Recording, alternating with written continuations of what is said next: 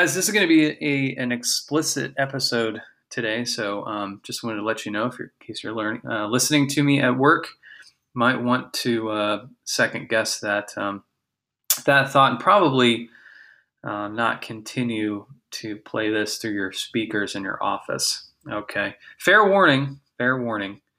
What's going on, everybody? It is David Hill, the Fantasy Salary Captain's podcast. How the fuck are you doing? You motherfuckers, you out there in little internet land with your little cozy headphones or stupid car stereo speakers listening in 3D sound on your BMW infotainment systems. How you doing? It's another bonus episode. Just wanted to get on the mic this morning. I am off of work. Got some crazy hectic stuff going on at work, and I'm have a chance to just sit down and not think about it, and instead talk some fantasy football with you motherfuckers. Like I said, it's an explicit episode, so give me a break. I gotta talk about this new league, man. I'm so hyped. We're almost there, man. We're filling 22 teams.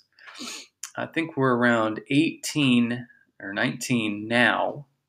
And I think that's fairly impressive, considering that we just started this show this year. That we're only on episode 8 or 9 now, and our downloads right now aren't like crazy high. I mean, we're reaching out to maybe 50, 60 people per episode, and starting to get a little traction on Twitter and stuff. But I mean, if we can fill a 22-man league just with people that are familiar with us, familiar with the show, and maybe playing leagues with myself as well and others, I think that's pretty impressive. So I just want to say thank you guys. Thank you guys so much for making this not too hard.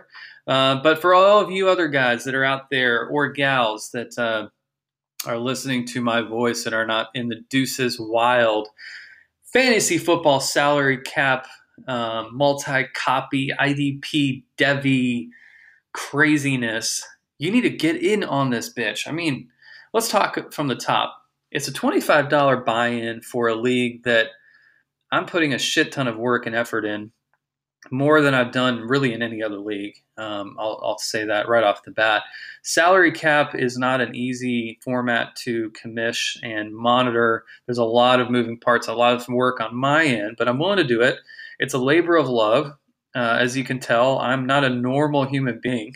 I'm a little crazy when it comes to, my hobbies and stuff, and fantasy football is my, and podcasting and stuff. That's like kind of my gig right now. That's what I'm into. And so I'm putting it full effort. And we've got a great group of guys so far. I'm sure over time we'll be getting them on the normal show and having them talk about maybe some startup strategy and their different opinion on things and trades. And it's going to be fun. I think a lot of our content for the show is going to be stemming from this league. We'll probably be talking about it a lot. So if you want to get your name out there into the podcast universe, and you want to get a little fame and shame and blame and all that stuff, then jump in, man. If you're not familiar with what I'm talking about, go on our Twitter at FFSalaryCaptain and go ahead and look up our pinned tweet.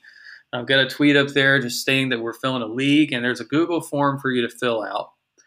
Click on that, and it's going to kind of give you a little bit of a rundown. But this show, I'm going to give you a little bit of a rundown as well. And this is also going to account for Deuces Wild Podcast Episode 1 for the Deuces Wild Fantasy Football League. And this is the only one I'm going to put on this podcast feed. So 2 divisions with 22 franchises. And there's 2 copies of players. That's where Deuces Wild comes from. 2-2 and 2 double copies. I think it's going to be a lot of fun because, listen, 22 teams. It seems like a lot. It seems like, we've got a lot of players to watch and all that kind of crap. But really, if you boil it down to, we're looking at essentially an 11-team player pool. So it's not that big of a deal. The cool added bonus of salary cap and also multi-copy is that player values are going to be different. You can have Melvin Gordon on a great deal and Melvin Gordon on a terrible deal. And if you like Melvin Gordon and he was on a great deal in a salary cap league, they're probably not going to be getting him. You're not trading for him. But let's say you're playing in this league and the other Melvin Gordon has a really high salary, and maybe that team isn't competing and they need to clear some salary cap space like we've talked about. That's a trade target. So it's cool. Like, it's an added little wrinkle and benefit to where you can maybe get players that you couldn't in other leagues and other situations. And so I think it's going to be really fun. 45 total roster spots, 8 IR, 8 taxi, and that's because we're going to have Debbie players. That's right. I do play Debbie, and a lot of y'all that are already in the league play Debbie as well. It's not mandatory, and I'm not doing a huge Debbie player pool. It's just going to be 2 players, and it's only going to be 1 copy of each Debbie player in the Debbie auctions every year, so that we still have a good, robust player pool when it comes to the rookie draft. There's still going to be a rookie draft with a rookie draft scale, and it's going to be a little bit undervalued as far as their salary. And that's just something that I like to do. It helps teams that are not great, helps teams at the bottom to rebuild and get a little bit of an advantage so that the league is more competitive. And I think that's totally fair.